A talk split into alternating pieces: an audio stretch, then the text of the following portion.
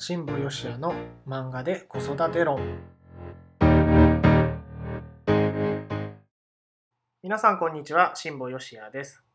漫画で子育て論今回もスタートしました。この番組は僕が読んだ漫画や実際に見たアニメから今のって子育てにも活用できそうだよねっていうエピソードをご紹介する番組です。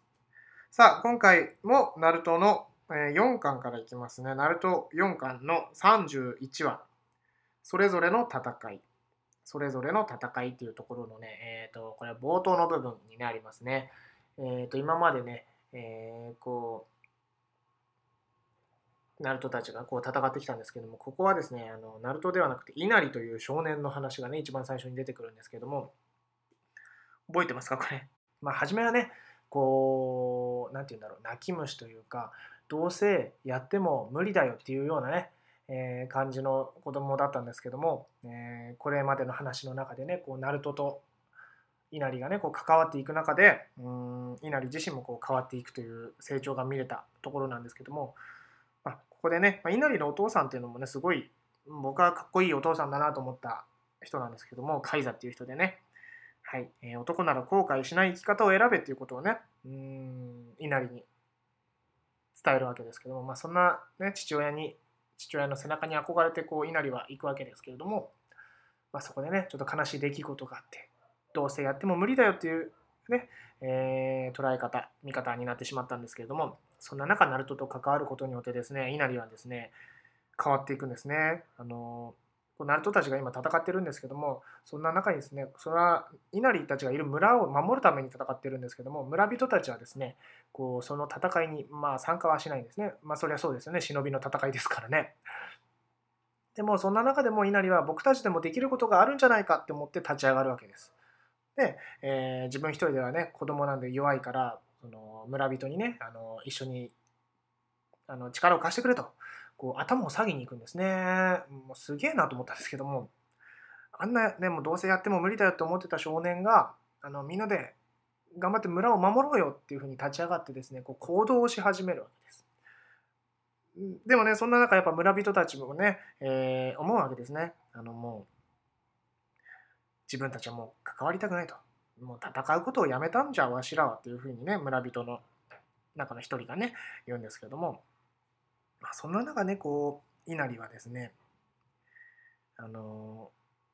こういうこのセリフに対してねこう村人のねこんなセリフねもう誰も後悔したくないんじゃっていうセリフに対して稲荷はこういうふうに言うんですね。僕だって後悔したくないよ。だから戦わなきゃ。僕だって後悔したくないよ。だから戦わなきゃって言うんですね。もうねすごい成長だなと思いますよ、本当に。ね、えー、どうせやったって無理だとかね、うん、どうせ無理だしというふうに言ってた子がですよ、変わるわけですよ。変わる瞬間っていうのは本当に一瞬ですよ。あの、ね、あの、きっと、まあ、一瞬で変わると思うんですね。その人との関わりの中で、あんな人になりたいな、あんな人みたいにね、自分も大人になりたいなとか、あの人かっこいいなとかね、思う人が多分いると思うんですよ。うん。それは子供だけではなくて、大人にもいるし、僕にももちろんいますよ。うん。あの人に、あの人みたいになりたいなっていうね、こう、見えるわけです。で、でもそのためにはですね、あ、いいなって思ってるだけだとやっぱり変わんないんですよね。うん。じゃあどうしたらいいかって、やっぱり自分で行動しなきゃいけないわけです。ね、行動をね。この行動がね、なかなかこう、一歩踏み出せなかったりするわけですよ。で、僕もそうなんですけど、ただですね、まあ、そんな時にね、あのこう例えばなんかね、こう変わりたいとか、あんな人になりたいあんな人みたいになりたいなってこう憧れを抱くでその人になろうと思ってこう行動したいと思うんだけどもなかなか一歩踏み出せない。うん、でそんな時ってもうこれ自分僕のことをね僕自身のことをちょっと振り返ってみて考えた時にうんその憧れの人こうなりたいって人が現れたって自分もそうなろうと思ってこう一歩踏み出そうとする時にまず何をしようとするかというとですねいきなりその人に近づこうとするわけですよ。いきなりね。そう例えば10段階あったとしましょう。ね、10段階あって、その10の状態がその憧れの人の状態ね。で、今は、今その人になろうと思って頑張る自分は、えー、10段階で言ったら0とか1かもしれないわけですよ。スタートラインだからね。で、そんな、まあ、01もね、この一歩も大切、大切がね、あの一歩踏み出すのも大変なのに、いきなりそこからですよ。そんな状態から10の状態に行こうとすると、やっぱりね、無理なんですよ。無理が生じる。負担もかかるしね。あの、そうなるといきなりね0から10を目指そうとするからああやっぱできないってなっちゃうんですよ。そんな時はねどうしたらいいかっていうとですねまあ最初の一歩を踏み出す、うん、一歩が無理なら半歩でもいいと思うんですよ。ね。でこの稲荷もこうね最初からそのよし俺も村守んなきゃじゃあ俺も戦いに参加しようって思ってね忍びでもないのに忍びの戦いに行ったらねこう逆にねあの邪魔になってしまう。でも自分は子供だから自分ができることは何だろうって考えた結果彼はうん村人たちに声をかけに行くっていう行動をとったわけですね。でこの小さな一歩の積み重ねにその成功というか大きい、ね、結果につながるんじゃないかなって僕は思うんですね。うん、この小さな一歩を大事にしないとやっぱりなかなかね、えー、最初からその大きい一歩を出そうとするともういきなりちょっとね失敗とか嫌なこととかってくじけちゃってね、えー、もういい、どうやろうとしたけどダメだったみたいな風にね、なっちゃいがちなので、このね、最初の一歩を踏み出すっていうことが、僕は大事だと思うんですね。で、そのために、じゃあどうしたらいいかを、えー、子供たちにね、伝えるとしたら、やっぱり自分の背中を見せるということも大事ですし、うん、じゃあ、なんか憧れの人がいるとしたら、そういう人に近づくために、例えばですよ、例えばこの1週間ぐらいでできる小さな一歩があるとしたらどんなことができると思うっていうことをですね聞いてみるんですね子供だけじゃなくて自分にも問いかけてみるっていうことが大事かなと思うんですね。ねあのー、よくねマラソンを例えにこんな話があるんですけれどもフルマラソンに出ようとこう決めたと。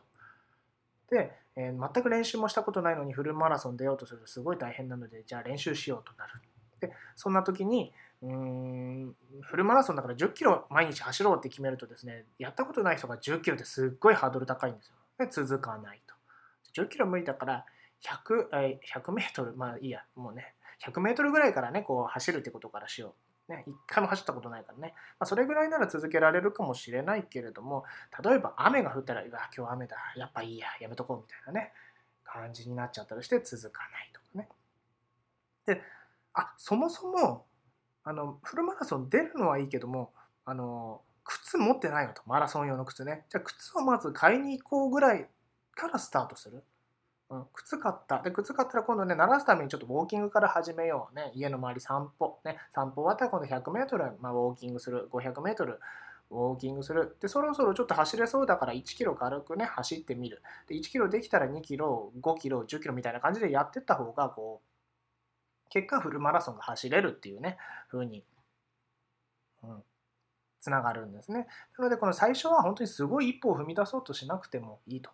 ね、ほんのちょっとした一歩でもいいのでね踏み出してみるっていうことが大事なんじゃないかなっていうふうにね思います、ね、ここではねそんなちっちゃな一歩、ね、少年のこのちょっとした行動の違いで、えー、みんなを巻き込んでいく結果につながっていくんですね最終的には。なので、えー、最初の一歩を大きく踏み出すのではなく小さな一歩からね積み重ねていくっていうことをねここではね、えー、伝えられたらいいなというふうに僕は感じました。はい。